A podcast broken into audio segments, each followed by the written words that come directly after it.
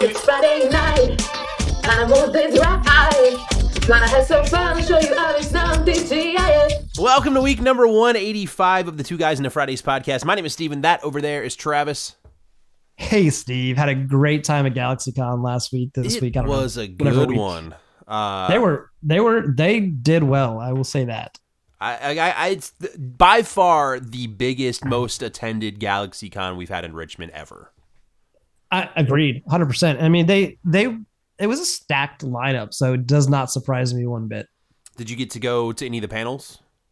Uh, I did go to the Boy Meets World panel. Um, that was the only one. Yeah, I did But Boy it was- Meets World and I did Goonies as well this year. Nice. How was Goonies? It was good. Um, I mean, uh, Corey Feldman definitely thinks he's the far superior actor of the two of them that were there, and uh, proved that point many times while he like tried to like I don't know overshadow everything the other person said. But uh, Oh, you know, I, I realized after the fact that I should have, I should have put something together for like Teenage Mutant Ninja Turtles to get signed because he's he's in the first right? movie. Yeah, I th- one of one of them. Yeah, I think Donatello. He's in the first one.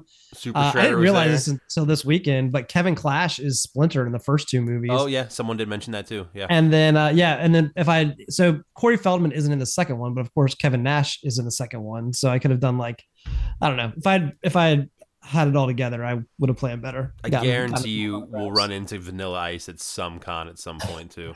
Well, the thing is, I don't know when we're gonna. I don't know if or when we'll see Corey Feldman again. That So, that's the hard part. Yeah, that's the Yeah. hard part. yeah. But yeah, uh, tickets are already on sale for 2024. You know that we'll be back there again. Uh, I gotta think they're gonna just be bigger and better next year after the success of this year. yeah, I mean, I don't know how much bigger they can get, honestly, but uh, Right. Get your tickets now because they're cheaper. So go ahead and do it. Why not? 240 something dollars for the VIP, which gets you to the front of every autograph line and like guaranteed seating and like the panels and stuff Yeah. like that. So And if you're an autograph person, especially for the bigger names, then that VIP pass was Sa- it'll save you hours, honestly. gold. Yes, gold. Um, a few things to get out of the way. Thanks to El Noir for the theme song this week. Thanks, El Noir. We appreciate it. I appreciate it. TGIFcast at gmail.com if you want to send in your own version of the theme song. And make sure you're following us on all social media. That's Facebook, Twitter, Instagram, YouTube, at TGIFcast. That's us. And uh, I guess we'll mention too that at GalaxyCon we did hold our uh, our brackets to determine what was the mo- or which house of all of the TGIF houses would you like to live in the most, and this was all like audience voted on while we were there. But we're not going to tell you the winner We're now not. because Okay. we're going to probably air that maybe at some point. it. And if we decide not to air it, we'll tell you what it was. I thought about putting up the uh, the photo of the uh, final brackets, like the final four and everything, so you can see it. But uh, I'll wait until we decide what we're Yeah, let's wait. that episode. Let's wait. Cool. Um, so we do like to see what was going on in the world 30 years ago, the week that these episodes would have aired. I know that uh, Family Matters was on reruns this week. We've got a brand new Step by Step, Where I Live, and Getting By. But uh, these episodes would have aired when in '93. These would have aired Friday, April 2nd, 1993. So I just pulled one story this week on March the 29th, 1993 was the uh, 65th annual Academy Awards and uh, I look through the I, I don't remember a lot of these movies being like number 1 in the box office the week that they uh, came out or were out for a while but uh, Yeah, yeah. Big winners included Unforgiven, Clint Eastwood, Al Pacino, Scent of a Woman, uh, Emma Thompson, and Howard's End, and uh, Marisa Tomei and My Cousin Vinny. The famous Marisa Tomei Best Supporting Actress win. Yeah. Um, nothing else really jumped out of me. Uh, Aladdin won Best Original Score. We've got a uh, TGIF connection for Aladdin, of course, Of course, absolutely. and uh, Best Song as well for A Whole New World. Which is another great and that that was number 1 for a couple weeks. That one Uh, was, yeah. Yep, yep, yep. There were two Aladdin songs nominated same year, and a lot of times I have the theory that if there's two people nominated for the same category in a movie, they split the votes. Not this case. Aladdin's still taking home the award. I think that's the second. So, friend like me, and it's probably the second time, or well, it was the first time, but one of two times that Robin Williams has been nominated for an Oscar in the. Oh no, no, he wasn't nominated in for for South Park, but he performed the South Park song at the Academy Awards the year that song was nominated. So okay, Forgot all about He- that. yeah, yeah, yeah. He wasn't nominated, but he he performed it. Uh, what about movies and music this week in '93? What was number one? Nothing new. So teenage Teenage Mutant Ninja Turtles three, Turtles in Time, number one movie, and then Snow Informer still at number one. Uh, any birthdays this week? No birthdays. So let's get into it. It's a brand new step by step. It's coming on at 8:30 p.m. This is season 2, episode 21. The Unnatural is the name of this episode. And it starts off family's getting home, everyone's celebrating. It's a big baseball victory. Al and Brendan's team are going to the championships. Number And, uh, one. they're number 1 in their division, but the problem is they lost a player. Someone broke or sprained his ankle or something, and they're going to need another player to replace him. Yeah, I was trying to remember if this was one of the because they mentioned two players like in this like beginning of the episode, and I was trying to remember if either of them were the one that Al had a crush on for like Mhm. a minute in that one episode, but I didn't I didn't go back and do the research. So they're trying to figure out who they're going to get for this player. They're like running through the list, but uh, Mark kind of mentions to his mom that, well, he mentions to the whole group that he wants to play. They kind of ignore him, but then he talks. Well, a they're- little he's doing more. that loud, like you know, like trying to get their attention as they're saying they need somebody. Yeah, they they know Mark is not the uh, athlete that Al and Brendan are, so they ignore him. Uh, I guess Frank and Al and Brendan and maybe uh, Cody as well. They all kind of go off into the kitchen, leaving Carol and Mark in the uh, living room to talk about uh, how bad he wants to play baseball. Yeah, and he's like, she could tell that he wanted to play, and she says, "Mark, did you did you want to play? Did you want to say something?" He's like, "Yeah, I do. I really would like to. That'd be great." And he's like, "But he's like, I'm scared," and she's like, "Just go in the kitchen and tell them it'll be okay. Don't worry about it." Yeah, and he has a little confidence here. He thinks he can do well playing baseball. He knows all of the physics behind hitting, and he thinks he can transfer that over to become a great player. So she encourages him, go stand up for yourself, be a man, and tell him that you want to play. do it. So that's what happens after the theme song. We come back to the kitchen.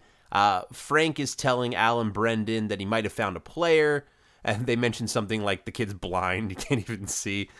And then uh, they, then uh, that's when I think uh, Carol tells Mark to, uh, or something like Mark mentions it or whatever about that he wants to play. Carol mentions it first. Carol says, "Hey, that you should, uh, you guys should let Mark play," and they're like, "No, absolutely not, no." Yeah, they'd rather take the blind player. And this is all Mark. of them, not just the kids, but like Frank, Co- everyone is like, well, I don't know about Cody, but Frank and the kids are like, absolutely not.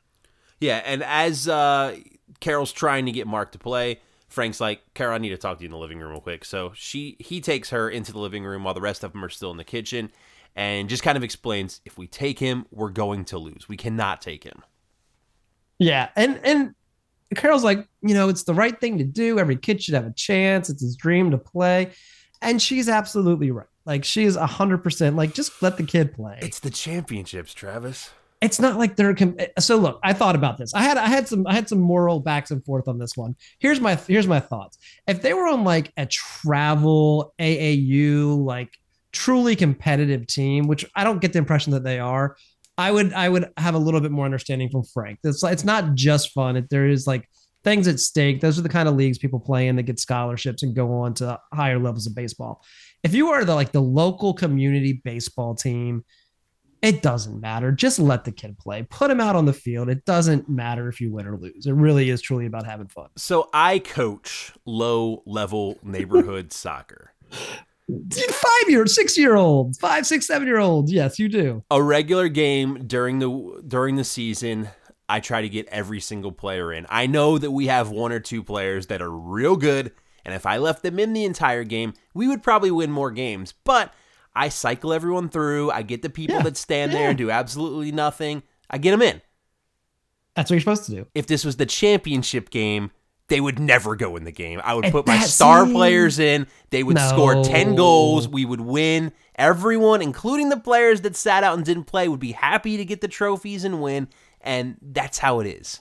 No, it doesn't matter. At that level, it doesn't matter. All that matters is kids playing and having These fun. kids want to win. Even at five and six years old, they want to win. Then, then, then their coach needs to teach them that's not the most important thing. it is the most important thing. Not when you're seven. So after this, um, Carol has made Frank feel so bad at this point. She, he eventually agrees. All right, I'll let him on the team. Then he does. Yep. Uh, so next scene, uh, we've got Karen and Dana. They're in the kitchen. They're talking about an article that was written in the paper they really didn't like how it uh, portrayed women. So they're like, all right, we're to write a letter to the editor to uh, let them know that we do not agree. And as they're talking about writing this this letter, uh, JT and Cody come in and they start defending uh, the writer, saying that no, women should not be in combat. They're they can't handle stress. They're not as strong as Right. men, and it really pisses off the two uh, the two women. I will say one thing. It is really JT. I, I don't. I wouldn't say Cody has much to say. He just kind of is sitting in the back. he makes a couple agreeing uh, like comments showing that he agrees with JT. I'd say. I don't just. Yes, you're right. But he's not as vocal. He's No, not as for you know. sure. Yeah. So um, I think this is where Dana well, steps up. Well, first Karen's like Karen says like she tries to defend the whole like saying that she can handle stress. Like she has to do moisturizer and her nails and her hair all Right. at six o'clock in the morning, and it's a whole lot of stress. And uh, then JT's like, "Well, women are weaker." And then Dana challenges JT. Well, if you think women are weaker, why don't we have a little competition to determine once and for all who the superior sex is? The way we'll do this is you and Cody will stay up as long as you can. Me and Dana will, or Karen will stay up as late as we can, and the last one to fall asleep can determine that their sex is the superior one of them all. I don't know if that's the best measure, but sure, whatever. So that's going to be our little side angle going on during this uh, majority baseball episode. yes.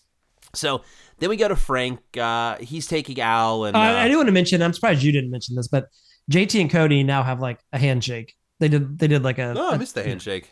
Oh, it was the whole. You know, Family Matters tips. Whole. They got a thing. They got a thing now. I wonder how long that keeps going. Probably multiple episodes, I would assume. Eh, we'll see. I'm not optimistic, but we'll see.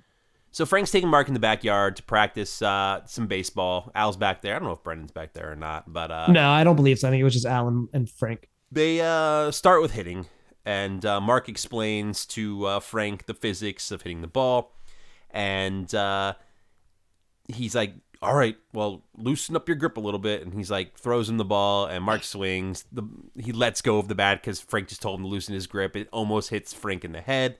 Just chucks it at him. Um, and then they try fielding because he's like, all right, no more bats gonna hit me in the head, so let's try fielding. So he's like, oh, they call me the human vacuum cleaner or something. That's what Mark says. And then like Frank throws him a couple like lob balls, and he misses all three of them. And he's like, all right, well, I think it's time for a break. Yeah. So Mark goes inside, and Alan and Frank start just freaking out that that this kid is on their team. Yeah, but Frank's like, all right, we I, we agreed we'll let him on the team, but that does not mean that we have to let him play. I'm not gonna let him play in the championship. The Steve, the Steve philosophy of coaching. Trust me, it's the right way to go. Carol comes in. Uh, she gets home, and uh, Frank tells Carol that the plan is to bench Mark, and uh, she gets real mad at him, grabs the garden hose, shoves it down his pants while it's on, and just starts spraying water on his balls. Yeah.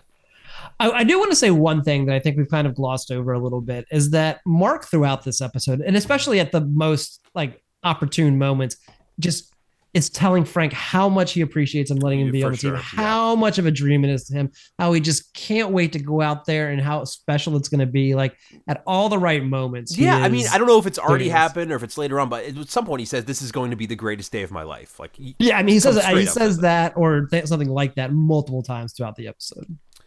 All right. So Frank's got water in his pants. We then uh, go later that night to Carol and Frank still arguing about everything that's going on with Mark on the team in the bedroom.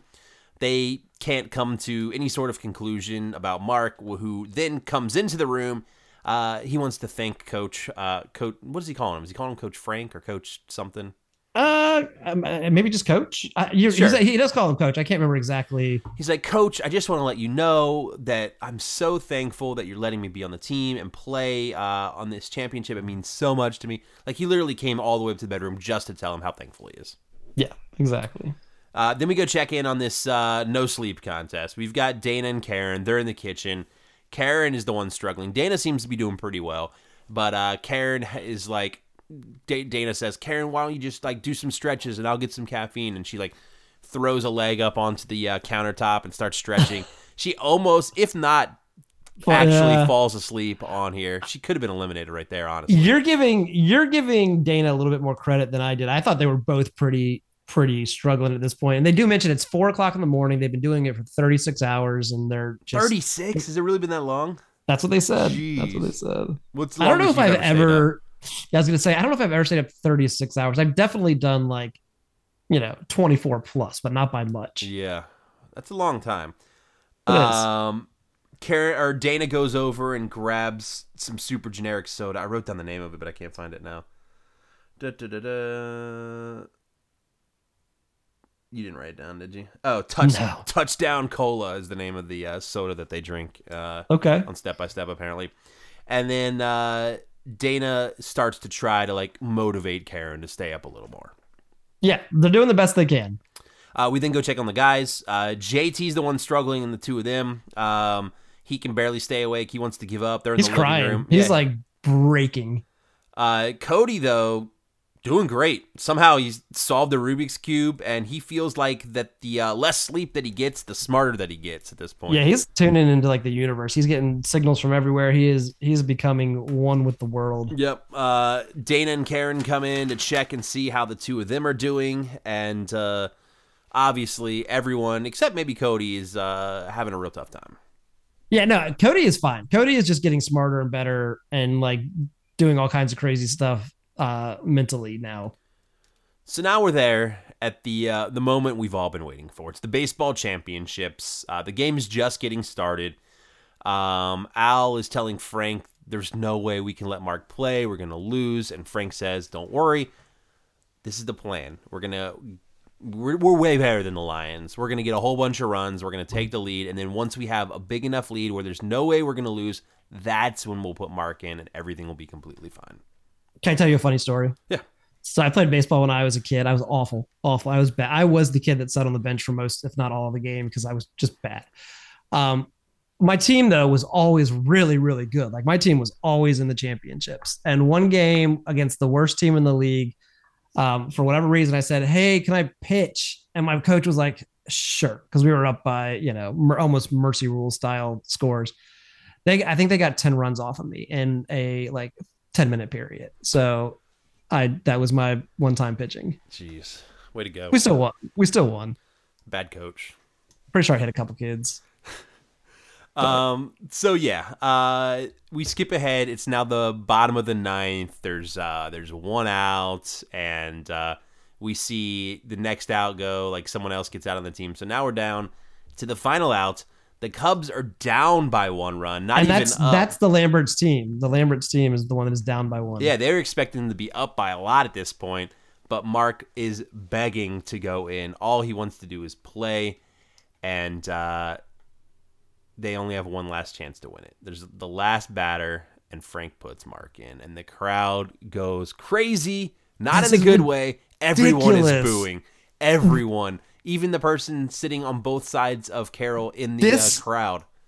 This is ridiculous. Like out of I, I there's a lot of movies where there's a moment where the bad player is like there and it's kind of the pit- I've never seen them write it in a way where the crowd just is so hateful and so cruel to the kid that's about to get up there. I- this was hard to watch almost.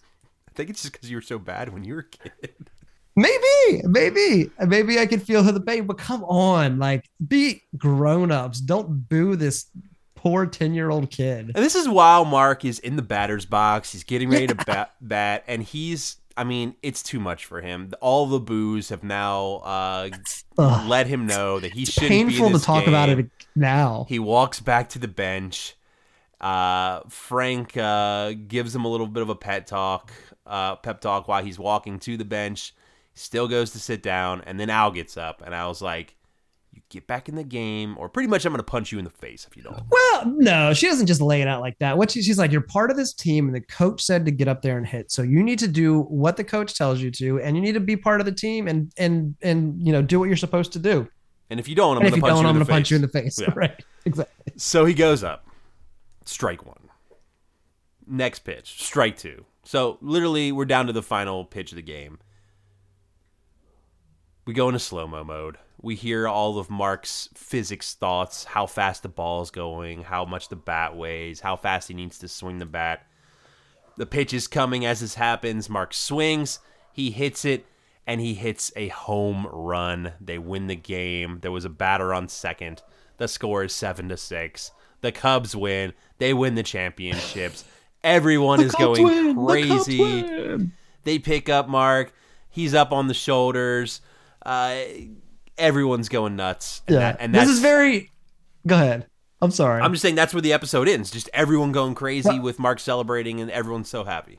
this is very so the, the the name of this episode the unnatural is Uh-huh. obviously a play on the movie the natural and this is a very much a a homage to the end of that movie where he hits the ball and that movie it goes into the into the um the lights and all the lights spark and it's this big like showy thing and this you know it goes back and it hits the scoreboard and like knocks the score off in this episode and kind of it's a it's an homage to to that final scene in the natural We do get a credit scene. We got to check. So I, so so so I know during I don't know if you caught it. I don't know if you were there during the Boy Meets World panel. They um, specifically mentioned that these scenes are called tags. It is Okay. the tag uh, to the episode. So just just a note, what do you, what does that mean exactly? like they're ta- like it tags onto the end of the episode, like the scene. Oh, the scene credit scene the credits. things. Yeah, they're called tags. Tags. Yeah, yeah. Okay. Um. So I'm still gonna call them credit scenes. That's Uh, fine. That's fine. We've got uh we're checking in on the sleeping competition. Uh obviously Cody Cody's the assistant coach if we didn't mention that, so he's not asleep. We know that. Dana, Karen, JT all asleep on the couch when they get home from the game. Um they uh declare I think that Cody's the winner obviously. I mean Well, because the rest of the family walks in from the game and sees that these three are asleep, and they're like, "Well, Cody, you're still awake, so you are one of the you know you've won." Yeah, and at this moment too, Cody's still awake. We said that he keeps getting smarter the less he sleeps. He has now discovered the meaning of life by uh, coming to him. by doing this, and he's like he's about to tell everyone what the meaning of life is, and then he falls asleep standing up right there in the living room. the end. There is one uh, TGIF alum in this. One of the fans in the stand was also in an episode of Baby Talk, the one where James becomes Santa. Uh, you know, he gets the job as Santa, and she's like one of the one of the moms or people that comes to see Santa while while he's there. And then everyone goes and gets Jan Hog. everyone goes and gets some Jan Hog. pizza after that. Yes. Uh, getting by nine o'clock every Friday night back then. Uh, this is season one, episode five. The name of the episode is The Suit, and it starts off with uh, Darren, and he's uh, practicing practicing like a uh, a speech in the mirror.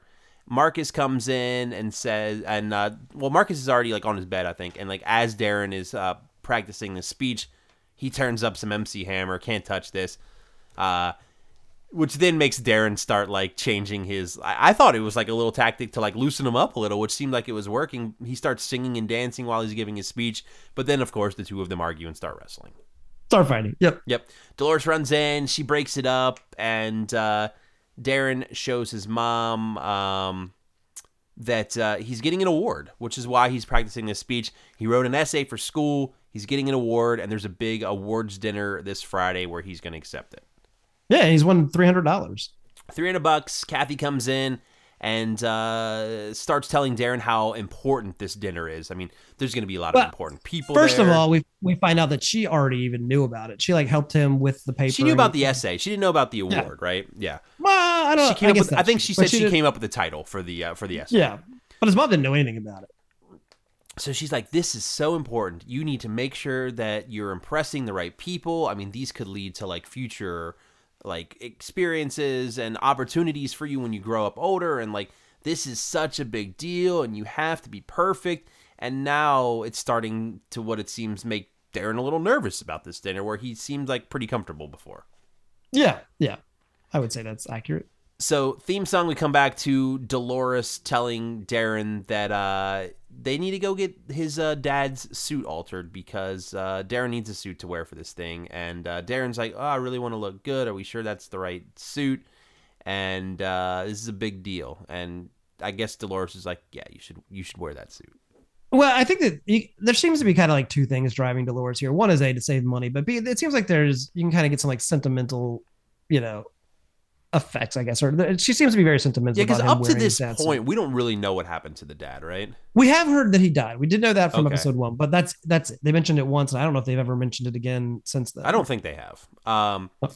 so the next scene is Kathy, and uh, she's making Darren even more nervous, giving him like etiquette lessons. Like, if you're sitting down at the dinner, like you need to use this fork and this knife, and this is what this means, and all this stuff. And it's just more stuff on top of everything that she's already told him. That's just more for him to have to worry about than he already has to do with giving this speech. You know?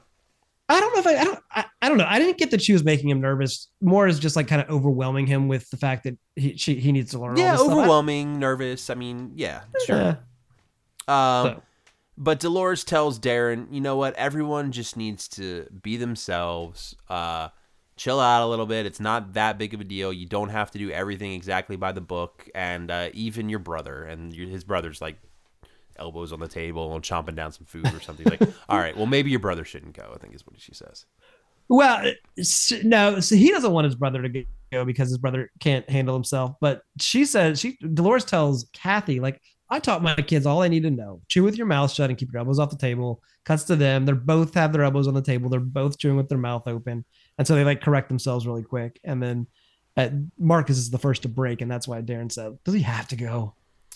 Um. So then the next scene is uh, Kathy still giving Darren uh, like etiquette lessons on like how to approach guests and how to talk. yeah, how to to smooth people. schmooze. And uh, Dolores comes in and tells him that uh, he needs to go to bed. It's getting late. Go get some rest. And then uh, he goes upstairs, I think. And Dolores tells Kathy that she really appreciates everything she's doing for Darren, but just you can't overdo it. You can't make it too much because it might get to him and it, it just won't be good. But she's like, "Don't make sure there's some of my son left by the time you're done." Yeah. Um, the next scene is at the uh, Department of Social Services, where we know Kathy and Dolores work. And Dolores is wondering why Darren's 45 minutes late, why he's not even there yet. They're supposed to go Yeah. get that suit altered today, and she hasn't seen him or heard from him. Yeah, absolutely. And then Dolores tells Kathy that uh, she kind of thinks that Darren's changing a little bit. Like, this is a little too much. And uh, she's, Kathy's like, don't worry, it's to be fine. Um, it's not to go to his head or anything. And uh, he won't get carried away. He's very level headed. And then as he's saying, as they're saying this, we hear Darren like announce his arrival to the uh, social services building. He's he struts in in a nice brand new three hundred dollars suit. brand new. I think he says it's a Ralph Lauren suit. It's Ralph Lauren. Yep. brand new. It's tailored. It's fit. It's perfect. And uh, we know that uh, Dolores is a little concerned immediately because this is not the suit from uh, from his father. It's not his dad's suit. Yeah, he's, he wouldn't spend his prize money on this suit. Yep, spent the 300 bucks and she's not happy about this. This was supposed to be set away for college, but instead he has spent this $300 and it appears from what he says that the idea uh, kind of came from Kathy because she told him that he needs to look good and feel good and uh, it was worth spending the money. Yes. Um, then we go back to the house, right?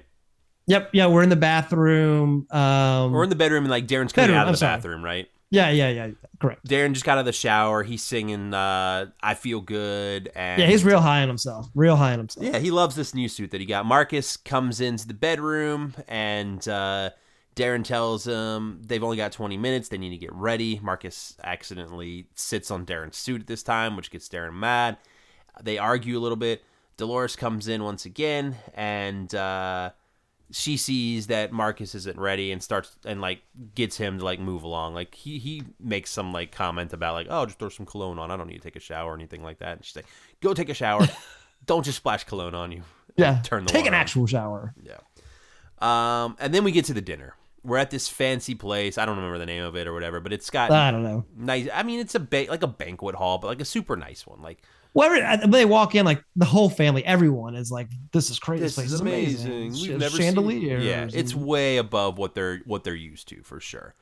Um, so Kathy's encouraging Darren, like we know from the beginning of the episode, you need to go out, you need to mingle, you need to make a good impression. So Darren walks over to like this group of people talking. He tries to like butt himself into the conversation, like giving a little bit of a joke, but they pretty much ignore him when he when he goes over there and talks. yeah, it- because he's a little awkward. I mean, he's not. He kind of. Yeah, he's just awkward. I mean, he he he repeats like the same joke that some other kids said, pretty much. Like, right? oh, that's two, six zeros and two commas, ha ha ha. And then he's like, oh, that's a two and two zeros. No, it didn't go very well. I don't think it was It didn't. good for either of them, but the f- worked the first time for some reason. Well, because it, it was setting up like that these are just like rich snobby people, and and then the second time it just it fell. Yeah. Um, then we go to Marcus, who uh, has come out of the bathroom in this place, and he's like, "You'll never believe what they have in the bathroom. Like they've got a guy that gives you like cologne and stuff, and then there was this whole bowl of money, and he like grabbed, he shows them like a wad of money that he took. So which all the money. obviously the tip jar for uh, the dude in the bathroom. Um, then uh, they're like, "You got to take that money back." And then Dolores, uh, is, they're talking about like finding a guy. Not really finding a guy for Dolores, but I guess a lot of guys are coming up to Dolores, and she's not really showing any interest in any of them. I was surprised they didn't lean in more to the fact that there's these two single women are at this place with all these kind of rich, eligible. Yeah, Well, know especially with like the last episode we had, right? I mean, Right, that was like the whole thing. But yeah, um, she's not really showing any interest. But we then start to learn that all of these people are coming up to Dolores because Darren has been kind of making some up some stuff up about his dad. There's no kind of. There's no. He's been of. making some stuff up about his dad. And Yes. things like how he was like a speechwriter for Martin Luther King. How and, he like, almost was on the Supreme Court. almost on the Supreme Court, and uh, Dolores is not happy and goes off to find Darren, who went to the bathroom. Yep. So she just marches on into the men's room. Barges into the bathroom, kicks everyone else out of the bathroom, um, because Darren's in there like telling more lies to more to other guys when when she walks in there, and she starts getting real mad at him for uh, saying all this stuff, and uh, she this I, I'm getting this a little mixed up because there are there's some similarities with this in the next episode that we oh, watch. Oh, very much well. so. They're, they're they're very thematically the same. But she comes in and she's like, "You can't don't don't make up lies." And he and he says, "You know, I don't want my I don't want these people to know that Dad was was a roofer." And she's like, "Don't do that." She's like, "Do not demean your father. He worked hard. He and he in I don't I've almost made a really bad pun, but I mean, he put a roof over our head. He he brought money home."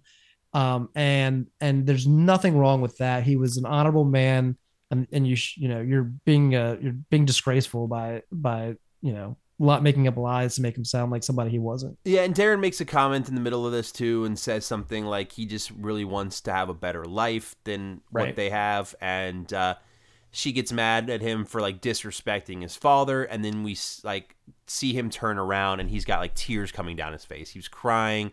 He doesn't, I mean, obviously, it's hard for him to talk about his father. His father died. And this is where we learn a little more about that. I mean, we don't know exactly how he died, right? But we know that he did die. He was a roofer, and uh, and uh, Dolores was very proud of him. Like the things that he did uh, to help the family, like with everything. I mean, even though Yeah. he was a roofer, he was doing like he was putting a roof over their head and giving them food on the table, like you said. Well, and that's what she said. She's like, "Look, you know, he might we might not have been rich, and and and that that's the way it was. But I'll tell you what, we had we had a really nice roof on top of our house, and and you know, your dad was was a, was a good man.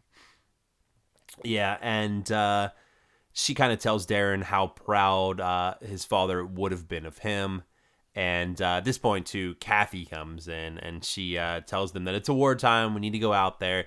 So Dolores and Marcus, or I'm sorry, Dolores and Darren leave the bathroom to go accept the award, which leaves Kathy in the bathroom all alone.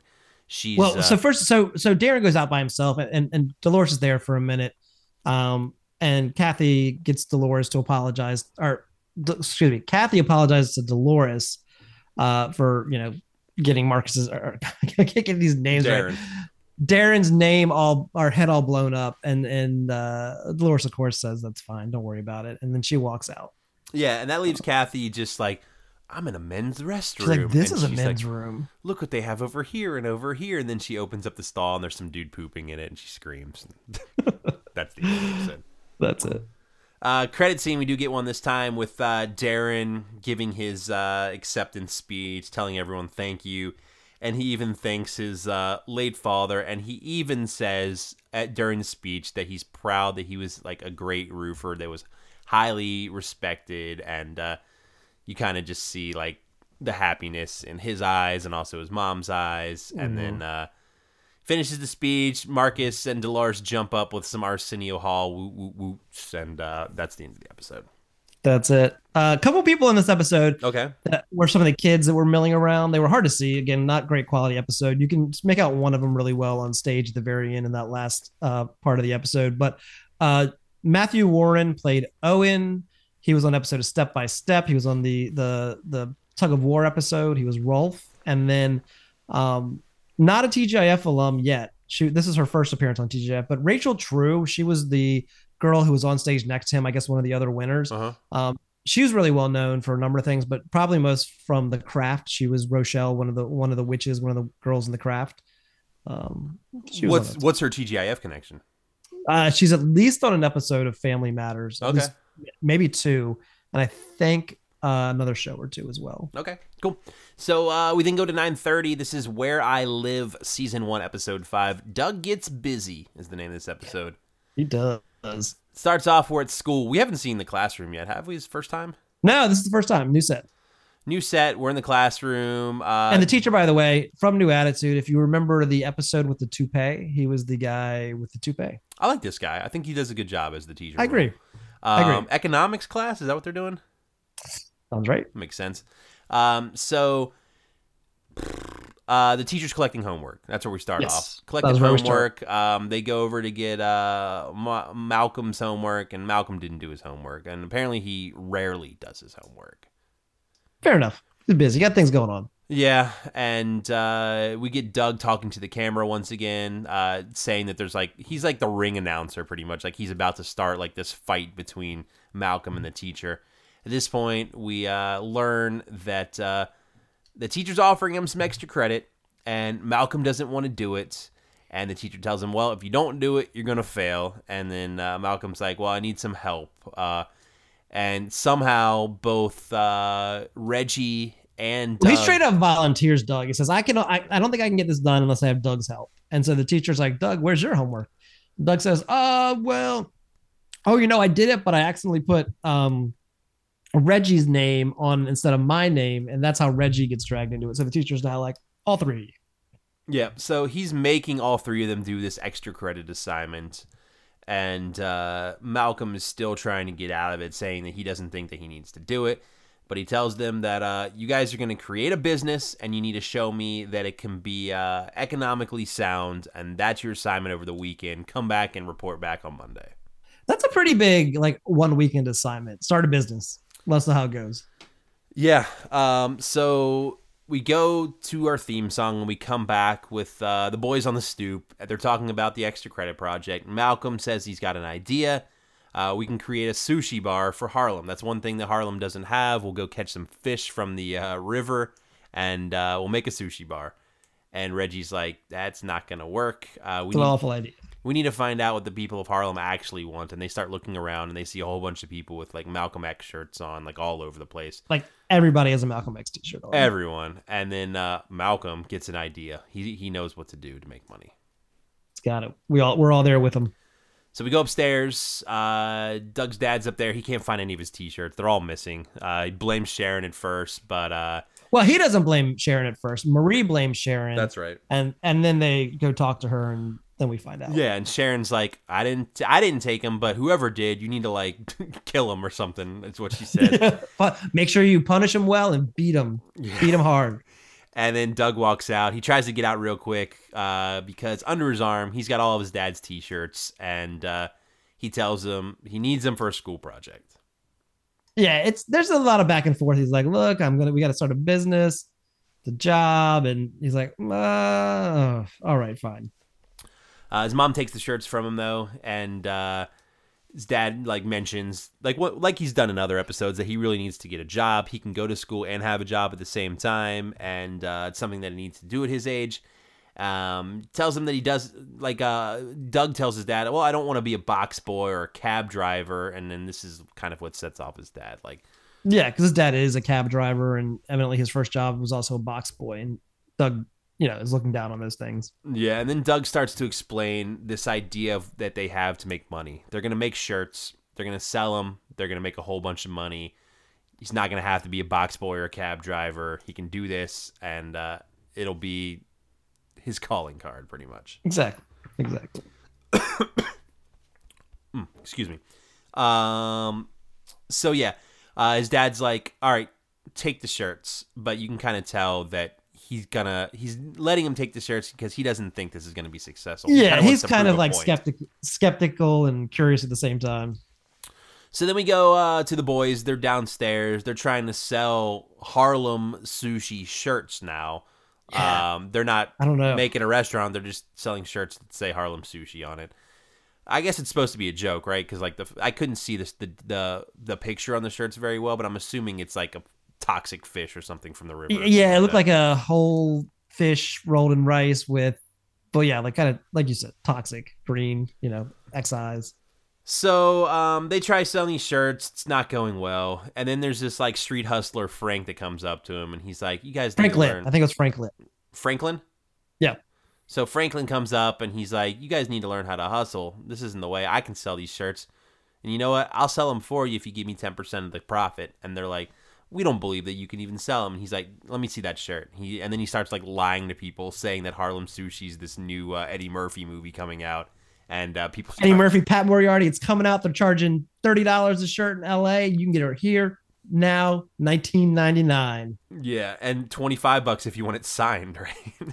Is that here Yeah, too? and and then you see Malcolm over there uh, start signing T-shirts for Murphy and Pat Morita. but yeah, it looks like it's working. They're selling these shirts. Everybody wants one. 20 25 bucks a piece and uh, they're going away fast and then we go uh, upstairs to doug he's uh, showing his uh, dad all the money that he made he sold all the shirts and uh, he even made more money than his dad made uh, working the cab ride Yeah, his dad brought home forty two dollars in tips that day, and Doug uh, made sixty.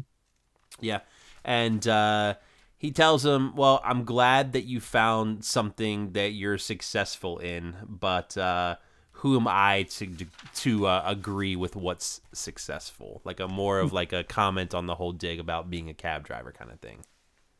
Yes. Yeah, I think he's starting to. It's starting to. He's starting to feel it a little bit. Yeah. Um, then we see the boys kind of celebrating their success outside. Uh, Malcolm suggests, you know what, guys? If we can do this, if we can sell shirts, we can make all this money. What do we need school for? Like, I mean, honestly, they're not teaching us any of this stuff. We did this on our own. We don't need to go to school. I'm going to drop out. And uh, Reggie and Doug are like, uh, I don't know about this idea. I think yeah. we're- Well, because he's trying to get all of them to drop out. He's like, we should all just drop out and do this, and they're like, uh, no, we're not gonna do the dropout part. Yeah, but I mean, it looks like that's what Malcolm's gonna do, though. Like he walks off, Yeah. leaves the two of them behind, and uh, I think Malcolm's made his decision. Yeah, he has. And that's where we No go. It's Monday morning back at school. Um, the teacher's ready to hear about this extra credit project. Malcolm is nowhere to be found. He's like, "Where's Malcolm?" But Malcolm does walk in at this point. I thought maybe he had a change of heart. He decided to come back to school, but no, he's there just to give his like resignation letter to the teacher, letting him know that he's dropping out of school. And uh, he thanks his teacher for the inspiration to do so, and uh, walks out of the classroom. This is a pretty boss move for a dropout. Like, like he walks. He's like, "Here's my two weeks, my two weeks notice. I'll see you later." Um, but he also said something too that I think catches the teacher off guard and makes a good point. He's like, "You know, I'm sick of you making fun of me. You, you've been you've been giving me a hard time for two years now. I don't want to deal with it anymore." And hands him the two week notice and walks out. And the teacher, the teacher has a look in his face like, Uh-oh, maybe did, I, I, did I do something wrong? maybe I maybe I didn't handle this the best way." Uh, we go back to the apartment to uh, Doug's parents talking about Doug uh, being a little disappointed that his dad's a cab driver. Like this is where like mom and dad are kind of talking about it for the first time that we see at least. Well, James come in came comes in and says, "Marie, are you, you know, are you disappointed in me? You know, are you are you upset that you're just married to a cab driver?" And and you know, she of course is not at all. She is Yeah, she's like, I'm In always going to be proud of you and glad that you're doing all the stuff that you do for the family. I mean, you make a lot of sacrifices and stuff. And like, then uh, James mentions that he does want to he does want to help Doug reach his dreams, and uh, he. I mean, even if Doug is a little disappointed in his dad just being a cab driver, I mean, it's more important to him that he sees Doug succeed Right. right. and uh oh and then like uh, marie says something like uh you're always gonna be a father first like talking about like the cab driver's not the important part it's the father part that's the important part Yeah, I mean, she's very supportive, of course. And then we have our diss of the week right here. You're assuming Douglas is as smart as the plant. And then uh, Doug gets home. Um, he gets home, uh, comments about. Uh, he he makes a comment about the uh, all the women being in the kitchen, like Little House on the Prairie, and th- this sets off his mom and his sister pretty bad. Yeah, he does that, and then he tells them that Malcolm dropped out. He's like flaunting this new CD player that he just bought, all kinds of stuff. Yeah, and of course, like uh, this kind of upsets his mom because like she's just had this conversation with her dad about uh, how James has been like sacrificing and all of his money pretty much just goes to the house and the food and everything. And now Malcolm has, or uh, now Doug has some money and he's going out and buying a CD player with it. Yeah, yeah, and he's like, "Well, why doesn't Dad do that?" And she says exactly what you said. That he's too busy spending his money on you to make sure you have food, and a house. Uh, we then go to uh, Reggie and Doug with another shot at selling shirts. Uh, they have to sell different shirts now. Malcolm's got the uh, Harlem Sushi shirts, so they're selling. Uh, what do the new ones say? Harlem teriyaki, and they That's look right. awful. The the Harlem sushi shirt at least looked like a a- Professional? a halfway decent, yeah, screen print. This is this looks like they took some markers and just drew on a shirt. No, it looks like they took some teriyaki and dripped it on a shirt. That's fair. That's fair. So, um, yeah, they're not selling these shirts though. No one's buying these things, No. and uh, they've now considered just giving up on this whole shirt idea. Yeah, it, it's done. Uh, then we go to Franklin. He's uh, Well, first Malcolm comes by, and Malcolm still got a bunch of got handfuls of money he's making from Mhm. these uh, sushi shirts. and he's like, "Oh, you should have you should have came with me. You don't need school. I'm I'm the uh, answer for all your money needs." Yep. That's where we go to Franklin, uh, and he is now selling Harlem sushi shirts. He's stolen Malcolm's design, and he's selling them for five dollars. Five dollars. Hustling. Yeah. So Malcolm comes over. He gets well, they, they first of all they do squeeze they do squeeze a little bit of Kwame in there. He's like, oh yeah, Ma- Malcolm's gonna be mad when he finds out. Kwanzi. He's like, Kwanzi, right? Kwanzi. I'm sorry, Kwanzi. He's like, Malcolm's gonna be mad when he finds out. And Frank's like, I don't care. I'm making money. Yeah. He's like he needs to learn like how business is, and all I'm doing is uh, taking like this opportunity. And then that, and then Malcolm comes over and pretty much tells him, "Well, it's a jungle out there, and like, too bad. I'm. This is what I'm doing." Yeah, he's like, you did you did you trademark it? Did you copyright it? This business. From the from the uh, trademark shirt commission or something. Like he made up. he makes it up. right? Totally makes it Yeah. up. Totally makes it up. Yeah. Uh, back to the apartment one more time with uh, Doug getting home, not happy that this whole shirt thing is not gonna happen, and he tells his uh, tells his dad that uh, he made like eighteen buck or thirty something. It was a lot less money than he had made the day before. I don't think he made anything. I think he came back up and was like, I didn't make anything. I'm done. I think he said he made eighteen dollars in three hours. I thought, or something like that. But Okay. it doesn't Okay. matter. The important part is that uh, he's no longer doing this shirt thing.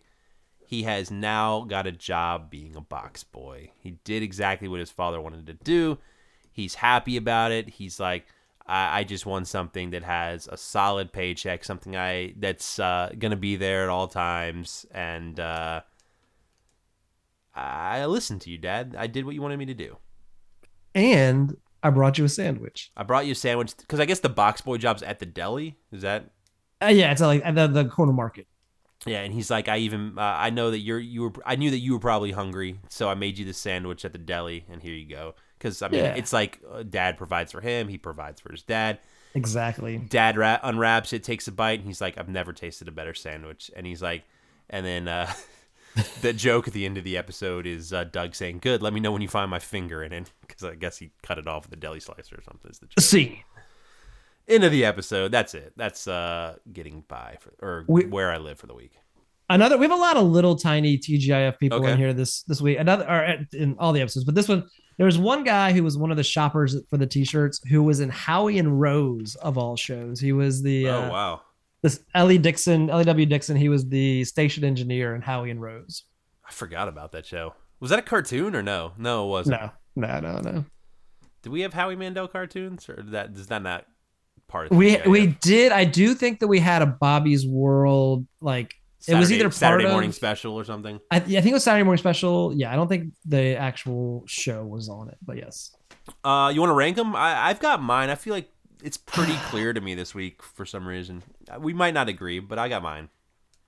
I don't know if I. I think go you go and let me hear what you have to say. I, I don't know if I have a really a good ranking this week. Where I live, number one, not my favorite. Where I live, number two, getting by, and number one, step by step. Yeah, where I live and and getting by to me were very similar. I thought they were good. I, honestly, I thought all three of these episodes were decent episodes. These were like, you know, top seventy five percent episodes. Did you have a favorite of like, the all the best. I, I probably step by step. I probably put step by step in. And then the other two could go in either you there. order, pretty much. Yeah, yeah, and I, they're not too far behind number one in my opinion. I thought they, I thought everything was decent this week. It was a solid Uh, week of shows. what do we have coming up next week on the show? All right, stick with me, Steve. Okay, It's I'll gonna be try. it's a little compli- It's a little complicated. All right, so Family Matters and Step by Step are in reruns. So here's what I'm proposing. oh, great. something I gotta make weird it- Do I have to make a decision right now? Uh, I've already made the decision. This is what we're doing. Okay, okay, this is what we're doing. Uh, this is what we're doing. So where I live, for whatever reason, episode so that we just watched episode five. Episode six did not air on Friday. It aired like during that same week, and then episode seven aired on Friday. So they showed two episodes in one week. So um, I've got where I live episode six. We're gonna watch. That was not part of TGIF, but we're gonna watch that. Um, getting by season one, episode six, and then where I live, season one, episode seven. So we'll watch two episodes of where I live, getting by season one. Now, here's the other piece. I'm looking at your sorry spreadsheet. I already know the answer. Yeah. So uh, there's another show that starts soon on TGIF. It starts on episode six. It's called Home Free. It's got Matthew Perry. It's got our good friend Brooke Theiss. Um, but like I said, they start on episode six. So in order for us to be kind of on par with that, I, I've got us watching Home Free episode one as part of next week. So it'll be four episodes. Where I live six. Uh, this is the way I ordered it on the spreadsheet. Where I live six, Home Free one, Getting by season one, episode six, and Where I live episode seven. Um, so four episodes, two actually aired on TGIF. Two were just kind of setting us up for other shows uh, that week in that season. And then it looks like the next few weeks we'll be watching those uh those home free episodes. Is that kind of the plan? Yeah, man, I I was able. I'll tell you, this took a lot of work, but I was able to piece together every episode, every relevant episode of Home Free that we need to watch to see the whole TGIF run and up to it. All right, I'm down. Let's do it. Cool. So that's what we'll watch, and we might we might not watch them in the order I just said. We might watch like Getting By, and then the two Where I Lives, and then Home Free. But I don't know. I'd kind of like to keep the time fr- times as much as possible. So like the nine o'clock and the nine thirty is the last two. Yeah, and then I'm good keeping it figure out the the order you said. That's fine. We'll do uh where I live first, then home free, then getting by, then the other where I live. Sounds good. Perfect. Uh, thanks to El Noir for the theme song once again this week. Thanks again to uh, GalaxyCon for having us. We had a lot of a great time. Thanks to everybody who came out. It was a really good crowd. It was good to see some familiar faces, and it was a lot of fun. So I appreciate everyone that came by, and it was good to we got to get our pictures with the Boy Meets World folks, talk to them a little bit. Hopefully, we'll see them again sometime. I don't know. We talked to the voice of Baby too. Yeah, I got baby and uh, I got baby's autograph, and I got the the Robbie's puppeteer. I got both of them to sign trading cards. So I went for it this Uh, year. TGIFcast at gmail.com if you want to send your own theme song at TGIFcast on all social media. Make sure you're following us for any updates, things that we do different, and then uh, where you can actually see us live at maybe some more cons this uh, spring and summer. Yep, probably Awesome Con in June. I think that's it. Anything else, Steve? No, that's it. All right. Have a good week. You got it, dude. It's Friday night, and I'm on things right. Wanna have some fun, show you how it's something TIF. TBA podcast.